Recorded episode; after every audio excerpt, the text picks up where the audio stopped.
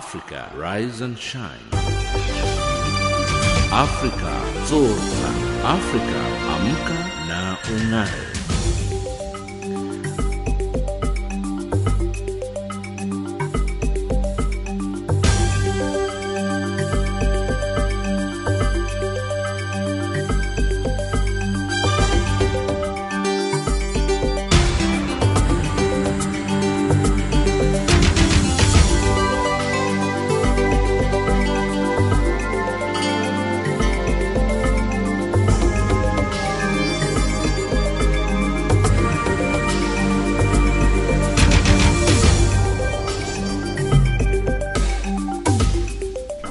Good morning and welcome to Africa Rise and Shine. This is Channel Africa, the voice of the African Renaissance, coming to you live from Johannesburg in South Africa. We are on the frequency 7230 kilohertz on the 41 meter band to Southern Africa and on 15255 kilohertz on the 19 meter band to Far West Africa. And I am Lulu Gabu in studio with Ann Musa, Wisani Matebula and Tami Kuza. Top stories on Africa Rise and Shine at this hour. UN envoy emphasizes the need to neutralize all armed groups in the DRC, A new report reveals poor prison conditions in South Sudan. In economics, South Africa calls for more intra-African trade. And in sports news, Gambia's women's volleyball team leaves for World Cup qualifiers. But first the news with Ann Musa.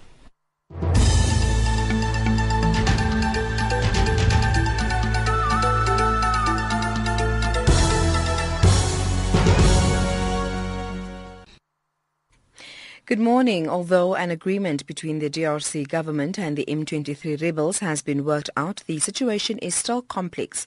China's permanent representative to the United Nations, Liu Jie, addressed reporters in New York following a Security Council meeting on the DRC. The council heard a briefing by the head of MONUSCO, Martin Kobler, and the special envoy of the Secretary General for the Great Lakes region, Mary Robinson, via video from the DRC on the recent positive developments in the country. Yi says the UN Security Council needs to continue to support efforts towards peace and stability in the DRC and in the wider sub-region. The uh, situation is still very complex on the ground. We do realize that um, it is not the end of the road if we work out a agreement between the government of the DRC and M23. There are other groups uh, that um, are still in the region, and it is important for the Council to work uh, and also for the governments in the region to work so that there is overall peace and stability on the ground with um, addressing the problems that they face. Meanwhile, United Nations troops will help reinforce the Democratic Republic of Congo's borders to stop rebels and arms crossing into Rwanda after the defeat of M23 rebels. France, the United States and other leading UN Security Council members have widely welcomed the defeat of M23 rebels at the talks on the conflict-stricken country. Rwanda has, however, called for a new focus on rebels who oppose its government. UN representative to the DRC, Martin Kobler, says the UN UN peacekeeping mission will strengthen border positions to stop ethnic Hutu rebels of the Democratic Forces for the Liberation of Rwanda crossing into Rwanda. At least eight Syrian security personnel have been killed in a car bomb attack on a military intelligence headquarters in the south. The pro-opposition Syrian Observatory for Human Rights Monitoring Group says dozens more have been wounded in the blast in Sweida, which has been largely spared the violence of civil war. Syria's Sana state news agency reports that 41 people have been wounded, but has made no mention of the target. It attributes the bomb to terrorists, a term it often uses to describe the rebels fighting to topple President Bashar al-Assad. The Egyptian army says it has killed three militants in the North Sinai offensive. An Egyptian military official says they died in clashes, part of a military offensive against Islamic hardliners in the desert region that adjoins Israel and the Gaza Strip. He says an armored vehicle also blew up the militants' car during the fighting. Insurgents have escalated attacks since the ousting of Islamist President Mohamed Morsi in a coup that followed protests. South Africa will strengthen its political and economic relations with Namibia today with South African President Jacob Zuma on a state visit to Namibia. Zuma, who is leading a high-level government delegation, has arrived in Namibia's capital Windhoek for private talks with his counterpart Hifikepunye Pohamba. Zuma's state visit is seen as critical as Namibia wants to collaborate on implementing development initiatives. Namibian Foreign Affairs Minister Netumbo Nandi Ndaitwah elaborates. We have learned to work together over the years. When we were sharing those trenches, SWAPO and ANC sitting in the same bush to strategize on how best we can encounter and defeat the apartheid regime. Now we are using the same strategy with that experience in order for us to have clear strategies of fighting poverty and make sure that our people they really enjoy the fruits of our independence, the independence of the two countries. The much anticipated epic film about former South African President Nelson Mandela's life will have a special screening this evening at the White House in Washington. The film's producer Anand Singh says it's an exceptional honor to have the movie Mandela Long Walk to Freedom hosted by President Barack Obama. This is a first for a South African film. Singh says the screening is also of special significance as it connects Madiba and Obama as statesmen who are responsible for major shifts in their respective countries. They also have special places in the hearts of their people. Singh and the Mandela family have been invited to attend the prestigious event. The film will be released in South Africa on the 28th of this month. And that the news headlines at 8.30 Central African Time. Africa, rise and shine. Africa, zorka. Africa, amka na ungae.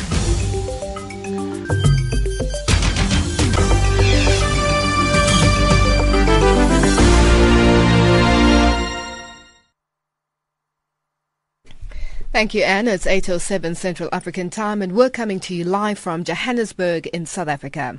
The Security Council is expected to emphasize in the coming days the need to neutralize all the other armed groups operating in eastern DRC, particularly the remnant Rwandan Hutu rebel group, the FDLR. This emerged after a closed-door briefing in New York with head of the UN mission in the country, Martin Kobler, and Great Lakes Special Envoy Mary Robinson, who updated members on the recent military defeat of the M23 rebel group. Council described the news as a positive development in the search of a lasting solution to the decades-long insecurity in the region. Sherwin Bryce-Pease reports. It's a case of one down, many to go. With M23 vanquished as a fighting force, the military focus now shifts elsewhere, as French permanent representative Gerard Araud explains. All other armed groups beside the M23 which threaten civilians in the Kivu need to be neutralized and uh, with the support of MONUSCO, the Congolese authorities need to deal with the FDLR, the ADF NALU and the Mai Mai, and finally the states of the region must deal with the root causes of the conflict. France, which holds the pen on all council texts related to the DRC, says it will circulate a draft presidential statement one level below a resolution that will support the positive developments on the ground.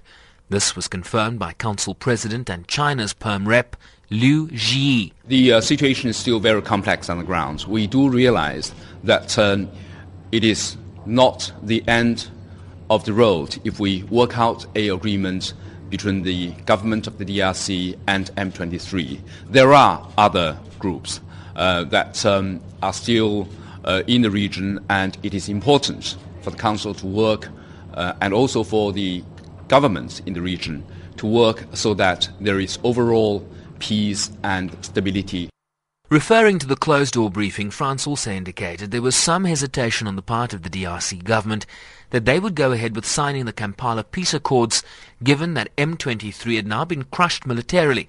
Ambassador Araud relayed what was discussed. It appears that uh, there are some uh, hesitation, I think, on the side of the DRC authorities now that uh, the, the, the, rebellion movement has been crushed to sign a sort of an agreement uh, between equals.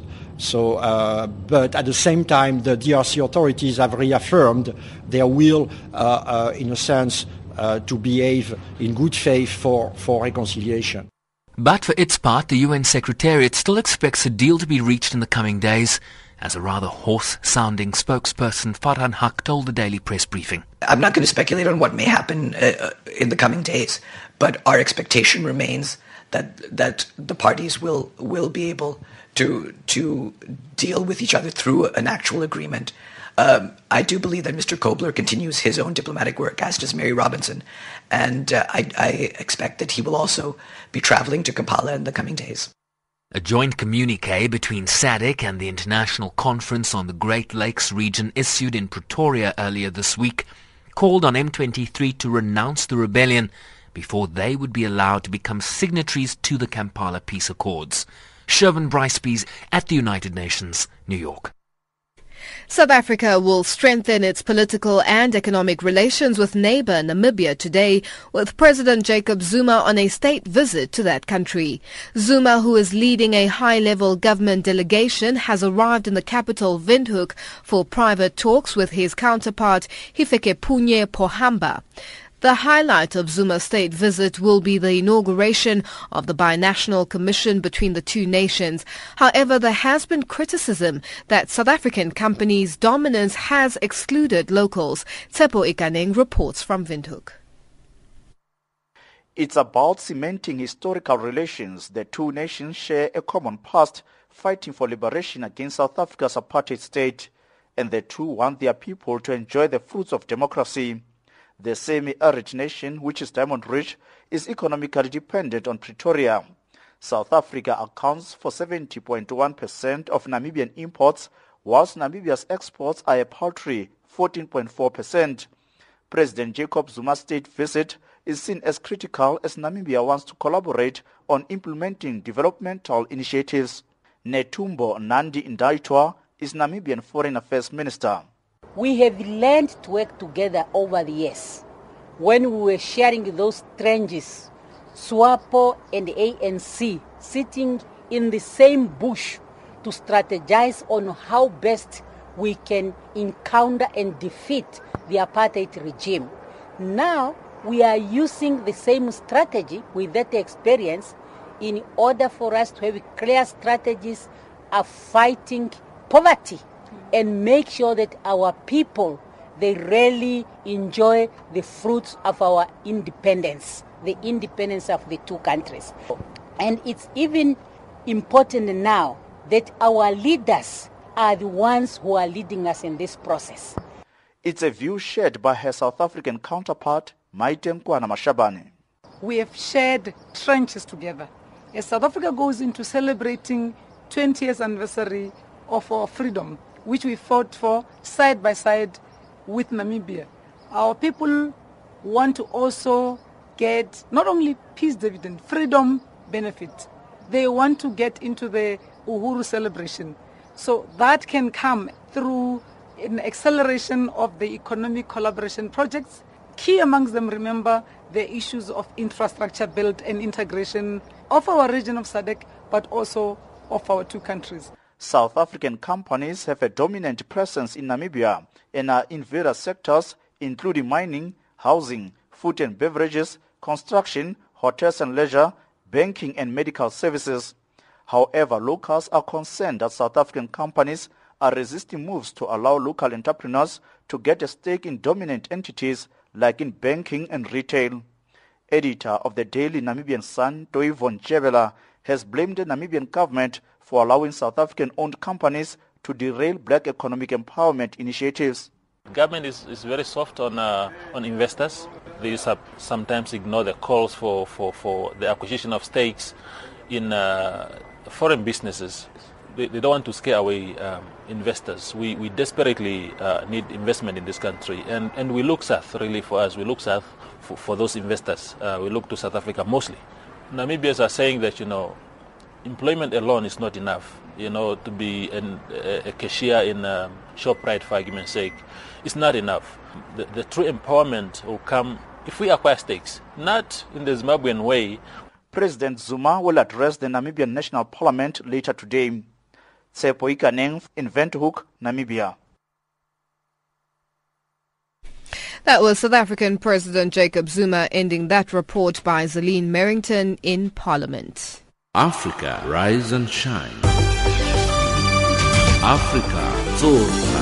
Africa, amka na ungae.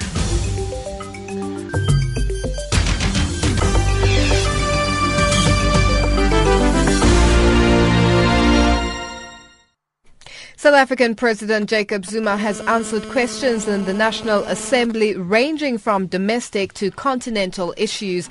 Zuma told MPs that the African Union had discussed at length the indictment of the Kenyan President Uhuru Kenyatta and his deputy William Ruto by the International Criminal Court. He also answered questions about government's cost-cutting measures, how his office would contribute to it, and was quizzed about whether he was aware of the Gupta family's jet which landed at Waterkloof Air Base without permission. Zelene Merrington reports. President Jacob Zuma had to explain why South Africa had endorsed the African Union's decision for the ICC to suspend the prosecution of the Kenyan president and his deputy. He explained that in terms of the Kenyan constitution, only the deputy president may act when the president is not in the country. But seeing that both have been summoned to the ICC, it would leave that country with a constitutional predicament. The two Kenyan leaders had apparently asked that they be allowed to attend the beginning and the closing of the hearing. AU said we are supporting Kenya to make an appeal that the ICC must reconsider the decision. Did not just end there. Establish a group of five to engage the Security Council to discuss the matter. Because we said we need to treat these leaders also fairly. And that's the background. And that's why the decision was taken. On the home front, COPE leader Mosiuoa Lekota wanted to know from Zuma how his administration planned to crack down on the abuse of state credit cards. When this issue first came out, we thought, most people in the country thought that we would see government uproot ministers who are corrupt, officials who are corrupt, premiers who are corrupt, especially those who eat more Kentucky than the whole of Khayelitsha can afford. But Zuma says cost-cutting measures like state credit cards being withdrawn to address the abuse of state funds is being implemented. How long the measures will remain, I think that will be determined by the financial situation, as you'd know, particularly because we are still faced with economic challenges. And I think we cannot put the cut-off date for now. And I think we'll be able to handle the matter, look at the situation, and see how far is the health of our finances. And that will determine when then we'll think that the measures could now be changed or lifted. He once again told MPs that he had no knowledge about the Gupta family's private jet that landed at the Waterkloof Air Force Base earlier this year. There are so many thousands of people who land in airports in this country. Many airports. The president knows nothing about those people. The fact that you are counting so many people who landed there, there are so many who landed in Syria, at OR. Why should the president know about these numbers? I have given the answer. I had no knowledge. I know nothing about it, and I can't answer on behalf of an official in some military tribunal. That's not my business. That was South African President Jacob Zuma ending that report by Zelene Merrington in Parliament. You're listening to Africa Rise and Shine. It's 8.19 Central African Time and I'm your host Lulu Gabu coming to you live from Johannesburg in South Africa. A seminar on a book titled The African Union 10 Years Later, Solving African Problems with Pan-Africanism and the African Renaissance was held in the capital Pretoria yesterday. The seminar was hosted by the South African Human Science Research Council. Professor Phindile Lukhele Olorunju, the Chief Executive Officer at the African Institute of South Africa gave a talk about the role of women in alleviating poverty at the seminar. She, she is also one of the editors of the book. She elaborates. Well, the book is uh, looking at um, the challenges that Africa is facing and also trying to see how some of these challenges can be resolved or can be solved. Uh, it looks at different um, pillars in terms of um, education, in terms of um, poverty alleviation, issues on African Renaissance. It's a book that is made out of different papers that were presented by African scholars. You gave a talk focusing on the role of women in alleviating poverty.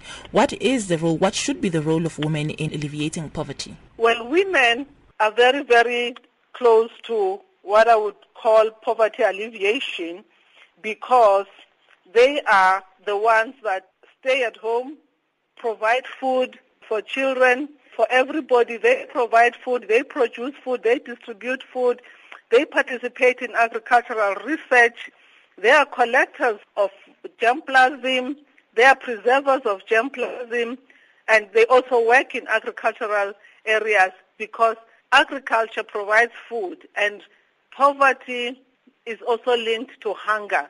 And once people cannot have food, they can't do any other thing because that is the main thing that needs to be addressed when we are talking about poverty alleviation.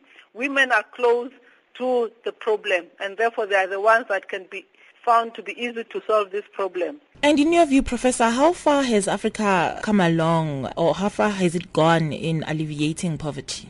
Well, I must say that um, Africa has tried in the sense that the African states, the heads of states of African countries, they embraced the Millennium Development Goals.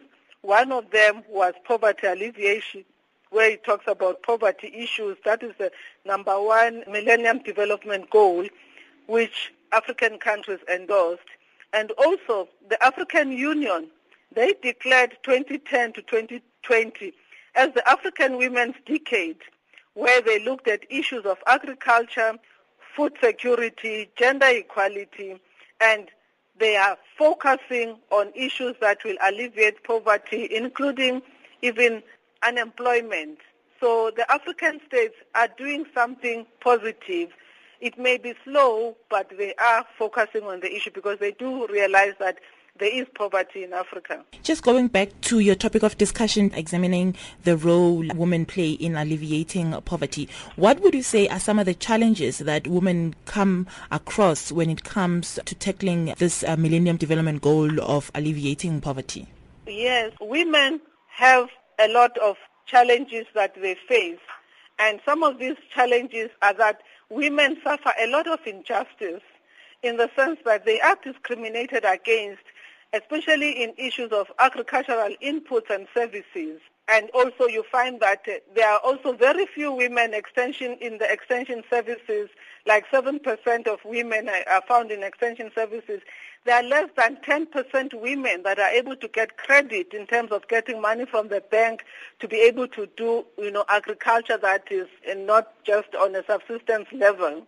Women are deprived land, some of some women work in the farms and they are not paid, and there's also you know poor access for, for, for women farmers to take their produce to the market. There are a lot of other things like the cultural barriers where you know a woman cannot inherit land and you find that also a woman has to be the first one to sell, you know, her little item to be able to make sure that there's food in the house. So these are some of the challenges that women face. That was Professor Phindile Lukhele Olorunju, the Chief Executive Officer at the African Institute of South Africa, talking to Nhlanhla Mahlangu. Africa, rise and shine. Africa, zorka. Africa, amka na ungae.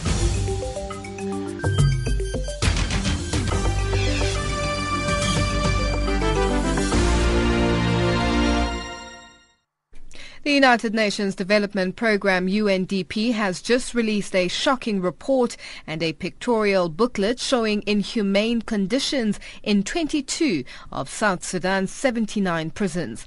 The prisons built during the colonial days 83 years ago are in deplorable condition. James Shimanyula reports.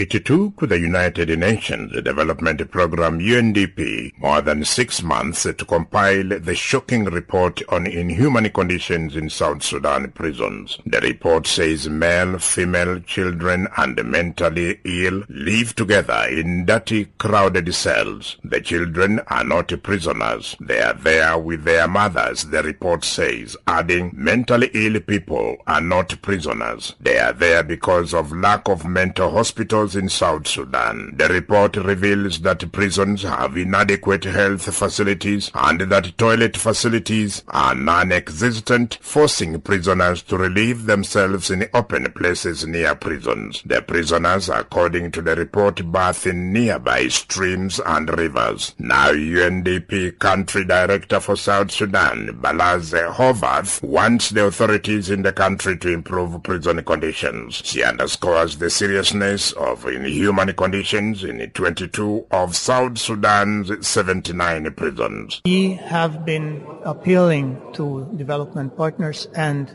to donor community to take this issue very seriously. Reflecting on the impact of a booklet containing pictures of prisoners the UNDP took in South Sudan prisons, Horvath had this to say. A picture tells a thousand words. Really, once you look through the picture book, it really shows you that there are very serious issues that need to be dealt with.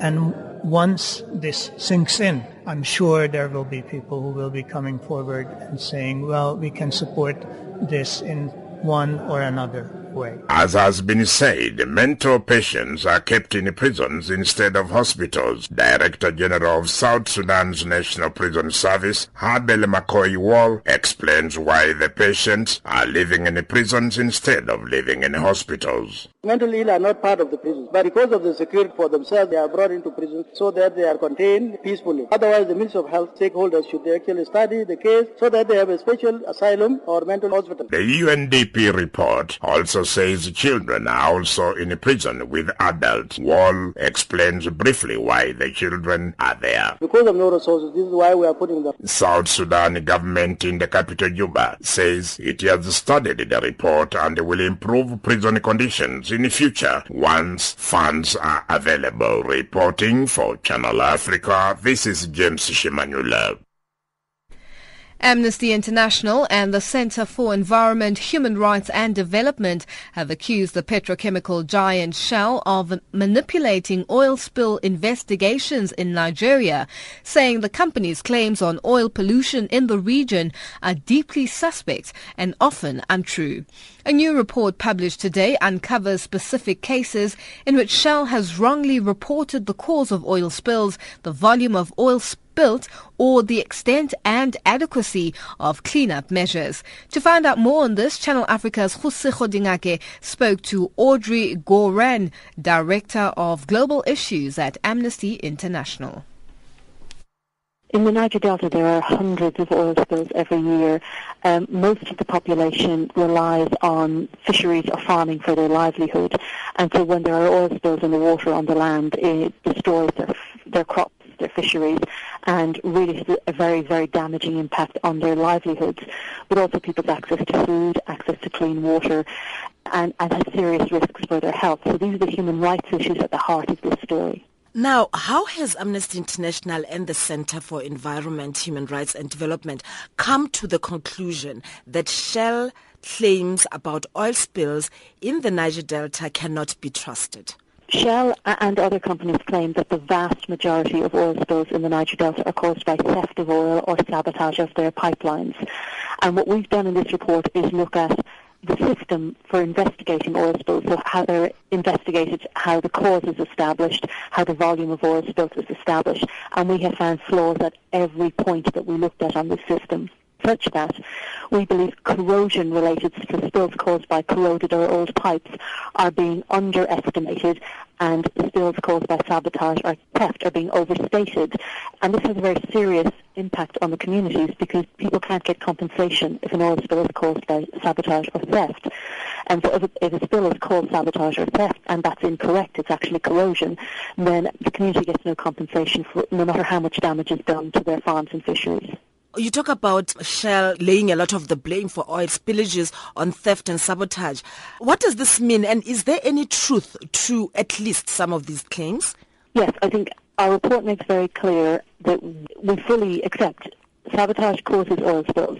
Oil theft causes oil spills, although oil theft is a different phenomenon. I mean, stealing oil doesn't necessarily result in an oil spill, but in the Niger Delta, yes, it does. So we acknowledge that both sabotage and theft are serious problems, but we're concerned that they're being used as a PR maneuver by oil companies to deflect attention away from the oil spills that are also caused by old, leaking, and corroded pipes. And this part of the story is being swept under the carpet, as it were, and it needs to be brought out much more clearly. Also, when companies make these claims, they refer to figures. These figures are collected through a system that is absolutely lacking in credibility. Now, when these reports arising from these investigations are taken at face value, what are the consequences for the affected community apart from the fact that you say then they will not be compensated? But what else do they suffer from? Well, I think there's two things that come up here. One is if we look at how volume is recorded, we found spills where the volume appears to have been significantly under-recorded. So the investigation says a small amount was spilt when a, quite a large amount was spilt and this can affect the kind of cleanup that's done because if the spill is recorded as, as relatively small but in fact was much larger then the cleanup may be quite small and leave a lot of pollution behind and the United Nations Environment Programme recently confirmed that a lot of the Niger Delta, one part, Ogoniland, is highly polluted even when the regulators have certified a site as cleaned up. So the regulatory system in the Niger Delta doesn't work at all in, in terms of the oil industry. The other impact this has, and this is a matter of, considerable concern, is the tension it creates in the Niger Delta because communities believe that the oil companies are making claims that are not true, and this creates a lot of tension between the companies and the communities, and it has done over many years because our report looks at how this has been an issue for more than 10 years. And that tension is extremely damaging and has led to, to sort of conflicts with the oil companies.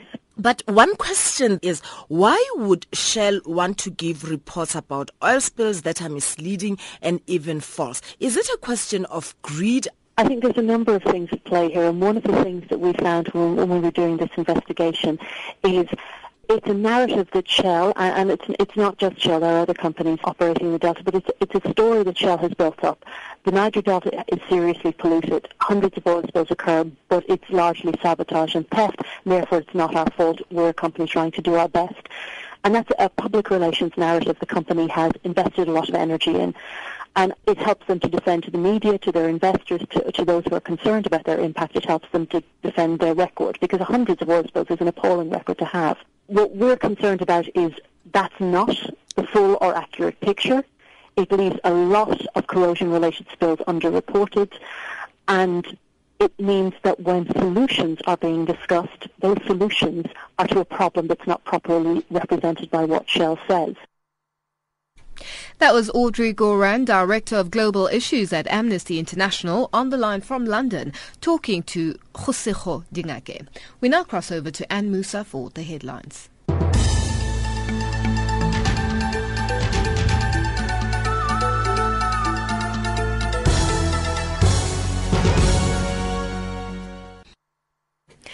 Good morning. The International Criminal Court Chief Prosecutor Fatou Bensouda claims she has evidence of individuals who tried to bribe witnesses on behalf of Kenyan President Uhuru Kenyatta to withdraw their testimony against him. United Nations troops will help reinforce the Democratic Republic of Congo's borders to stop rebels and arms crossing into Rwanda after the defeat of M23 rebels. And at least eight Syrian security personnel have been killed in a car bomb attack on a military intelligence headquarters in the south.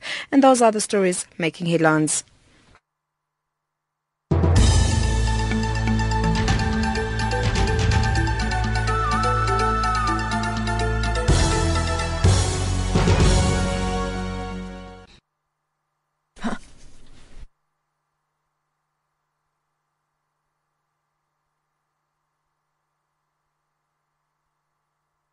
Thank you, Anne. The Institute for Security Studies says South Africa's 2012 or 2013 crime trends reported by police earlier this year are incorrect.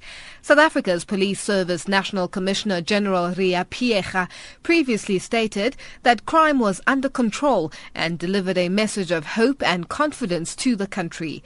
The ISS says this message of hope is based on the reduction of crime that mostly occurred between 2002, 2003 and 2010-2011. For more on this, Channel Africa's Khomotso Mopulane spoke to Johan Burger, senior researcher at the Institute for Security studies?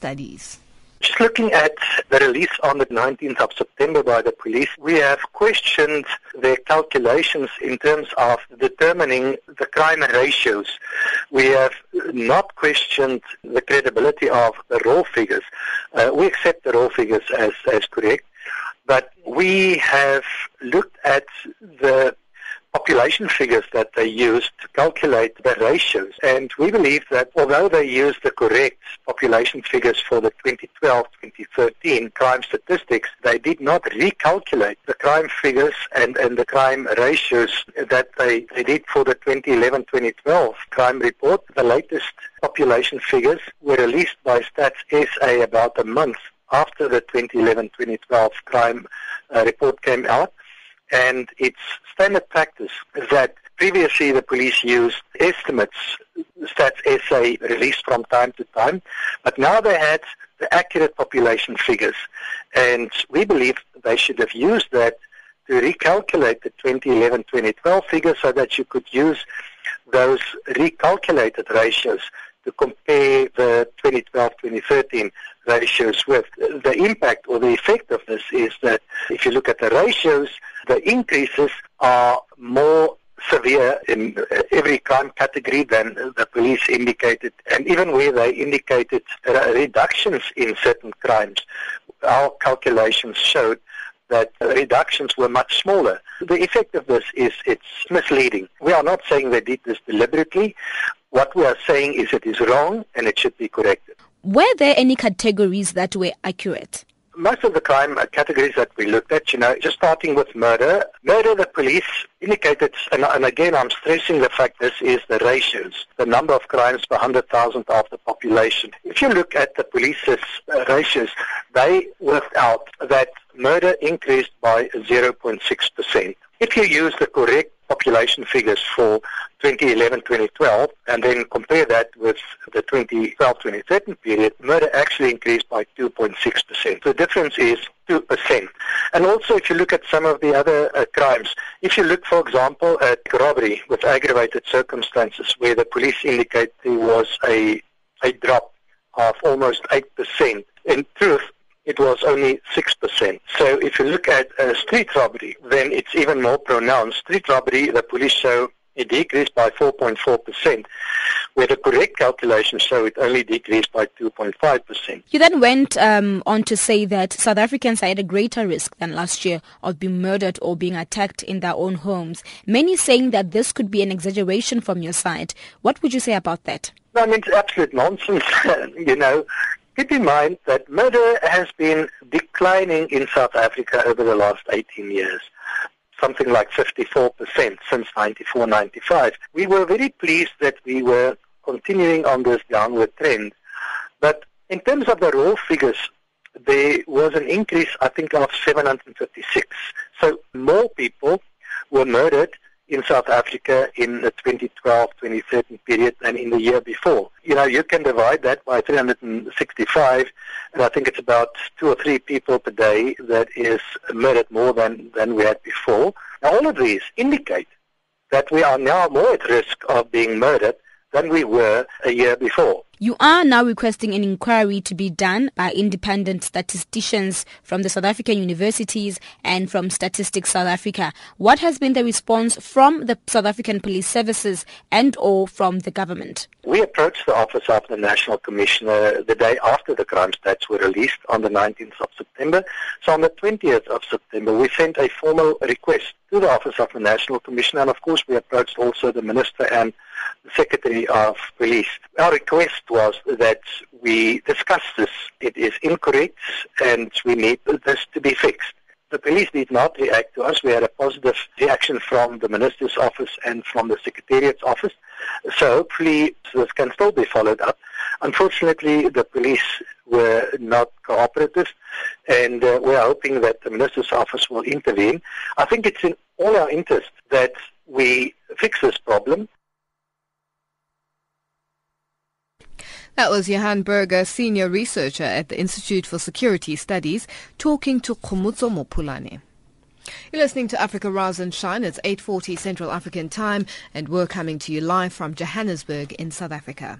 The World Meteorological Organization released its annual greenhouse gas bulletin yesterday, which highlights yet again how heat-trapping gases from human activities have upset the natural balance of our atmosphere and are a major contribution to climate change. Oksana Tarasov, a scientific officer for the World Meteorological Organization, Organization says carbon dioxide, mainly from fossil fuel related emissions, accounted for 80% of this increase. This greenhouse gas bulletin reports every year on the state of the greenhouse gases in the atmosphere, so we report the global average concentrations of key greenhouse gases, including carbon dioxide, methane, nitrous oxide, and a number of other greenhouse gases this report, what does it show in particular with regards to the greenhouse concentration in the atmosphere? Well, this year, as last year, we report bad news. Basically, that the concentrations of the main greenhouse gases, including carbon dioxide, methane, and nitrous oxide, they hit their historic records. If we compare the current concentrations with what has been seen in atmosphere for last 800,000 years, we can say that we are higher than those levels, and we are higher than the level which was reached last year. So carbon dioxide has increased by 2.2 ppm, which is the growth of carbon dioxide is higher than 10 years average growth rate for the last 10 years. Methane continues growing as it has been growing since 2007 and this year it added 6 ppb. And nitrous oxide also continues growing, and the growth rate is 0.9 ppb, and it is also higher than 10 years average growth rate. So basically, the three key greenhouse gases, they are continue rising, and carbon dioxide rises with a higher rate than average for let's say, last 10 years or even higher than last 20 years and 30 years. Now, why do these uh, gases being called greenhouse gases? They are called greenhouse gases because they are trap the heat or infrared radiation in the atmosphere. So if we put those gases in the atmosphere, then the energy which comes from the sun, it hits the Earth's surface, and then it should escape to the space back. So we should have a balance. But if we put those gases in the atmosphere, they uh, absorb those heat which is coming from Earth's surface and re-emit it back in the atmosphere. So they work basically like a glass in the greenhouse. So they increase the radiative forcing or the extra heat available in the atmosphere.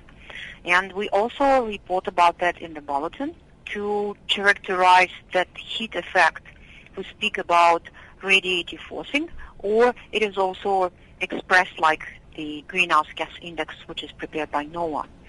And if we have a look at what is going on in the atmosphere, then within last 22 years, from 1990 to 2012, we increased the radiative forcing of those gases, or you can say the heat. We trap heat in the atmosphere, which is like additional 32% to what has been already accumulated. That was Oksana Tarasov, scientific officer for the World Meteorological Organization, on the line from Geneva, talking to Channel Africa's Wandile Kalipa. South African Saving Institute SASI has cautioned South African consumers against reckless spending this festive season. SASI provides financial education and relevant financial information to consumers through various campaigns throughout the year. This year's festive season campaign launched yesterday in Johannesburg under the theme Spend Wisely, New Year Ahead. The campaign aims to refocus consumers on wise spending and guide them on how to avoid unnecessary consumption expenditure. Channel Africa's Thuto Ngobeni has more.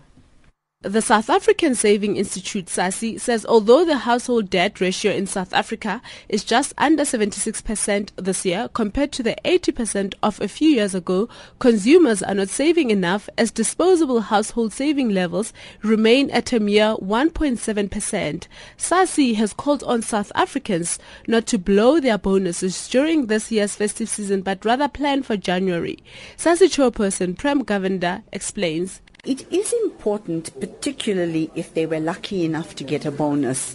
You must remember this is a once-off opportunity to actually settle debt but more importantly than settling debt, it's an opportunity to ensure that come January, their children have school fees, they have uniforms, and that they have money for transport to work and school. Something that people tend to forget when they spend. Govender says there are issues of financial literacy everywhere in the world, but South Africans must try harder to save.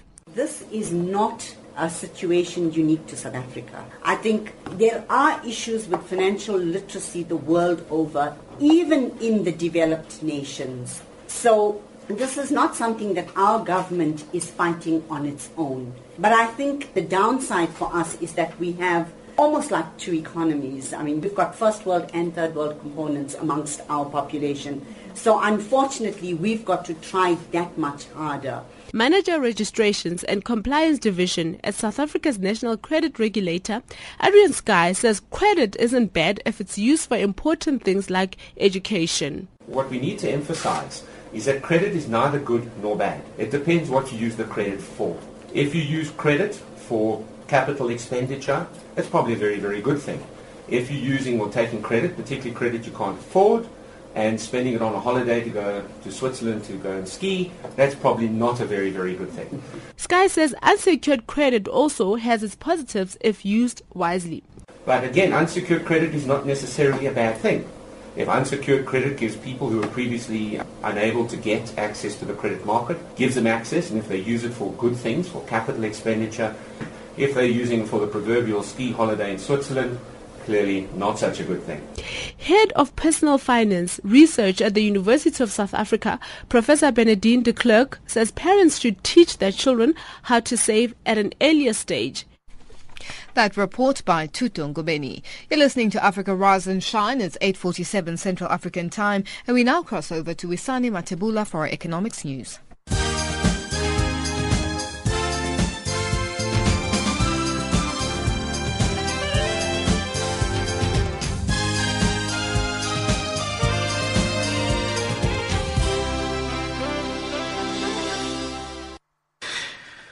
Morning. South African President Jacob Zuma says one of the best mechanisms of achieving intra-African trade is uh, through regional integration and infrastructure development. He was responding to questions in the National Assembly. Zuma says the African Union is taking a strong position to ensure that it promotes intra-trade, uh, intra-African trade. To promote regional integration, work is ongoing to create a tripartite free trade area among the regional economic communities of the common market for Eastern and Southern Africa, the East African community and SADC. The ultimate goal is to establish a single customs union. The three regional economic communities comprise 26 countries, a combined population of close to 600 million people, and a combined GDP of just under 1 trillion US dollars. Meanwhile, South African cabinet ministers have already been notified about the withdrawal of credit cards from all government officials and political office bearers. President Jacob Zuma has revealed this while addressing the National Assembly during oral replies in Parliament. Zuma says this forms part of the cost-cutting measures recently announced by Finance Minister Pravin Gordhan. The amendments to the Treasury regulation on the issue of the credit cards were published for public comment today on the 6th of November. In instances where there has been credit card abuse in the past, the transgressors will be dealt with according to the appropriate regulations and structures. The executive and parliamentary ethics codes Public Service Act, the Public Finance Management Act, and Treasury regulations outline various processes to be followed in such cases. Nigeria's second largest bank by assets, Zenith Bank, says it expects to increase loans to the country's privatized power companies as uh, the government seeks to end blackouts in Africa's biggest oil producer. Loans to the power sector may rise to 10% on the back of uh, the bank's loan book by next year. Nigerian President Goodluck Jonathan has in September handed control of 14 power plants to buyers, including the Munich-based uh, Siemens AG and Forte Oil to secure funding for the facilities and end daily blackout in sub-Saharan Africa's second biggest economy. And Adcock Ingram's largest shareholder says it won't back a $1.2 billion takeover proposal from Chilean drug maker CFR Pharmaceuticals, saying it is uh, not in the investors' best interests. South Africa's biggest asset manager, a Public Investment Corporation, says uh, the non-binding nature of the proposal means uh, the terms of the bid for the Johannesburg-based Adcock cannot be considered to be final. Shares had dropped 4.5% at the back of the news.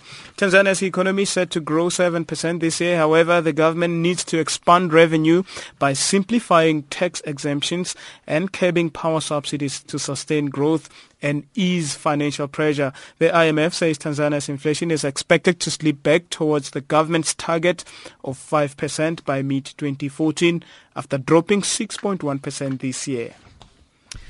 The US dollar trading at uh, 10.22 South African rands at 8.52 Botswana Pulas and 5.48 Zambian Kwachas. Also at 0.62 British pound and 0.742 the euro.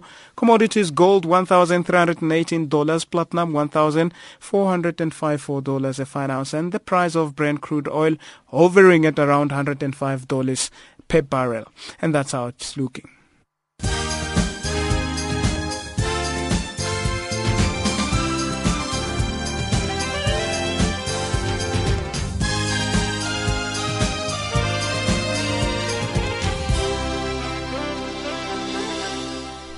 Thank you, Isani. Tammy Kuza, can you give us an update on your sports news?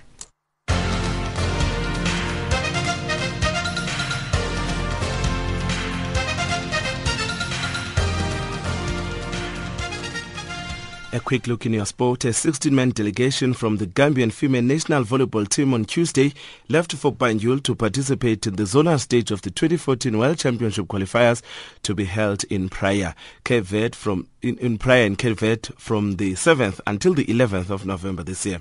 The Gambian delegation to the championship is headed by Pa Saware Faye, the Deputy Director at the Department of Youth and Sport. The Gambian government, through the Minister of Youth and Sport, ensure that the team's participation in the qualifiers will be a provision of the needy and needed logistics. Head coach Corporal Lamin F. Baji stated that they are well prepared for the championship both physically, mentally and emotionally and is fully aware of the task that lies ahead of them.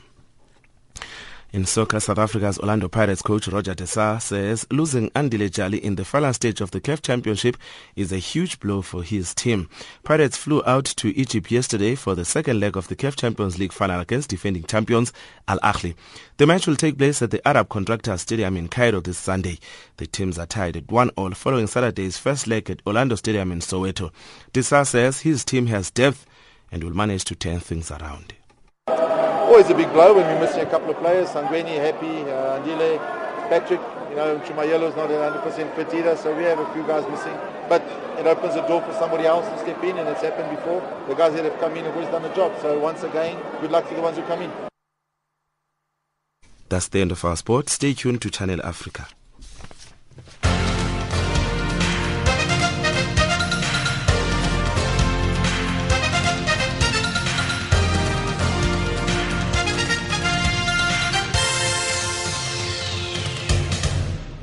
Africa, rise and shine. Afrika zorka. Afrika amka na ung'are.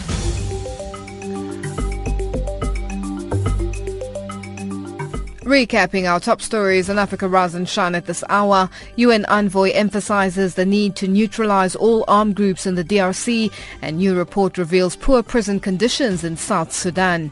That wraps up Africa Rise and Shine today. For myself, Lulu Gabu, producer Pumutso Ramagaza, technical producer Mario Edwards and the team, thank you for joining us. For comments about our show, send us an email at info.channelafrica.org or send us an SMS to plus 2782 332 5905. Taking us to the top of the hour for the news is Huma Sigela with Tanai.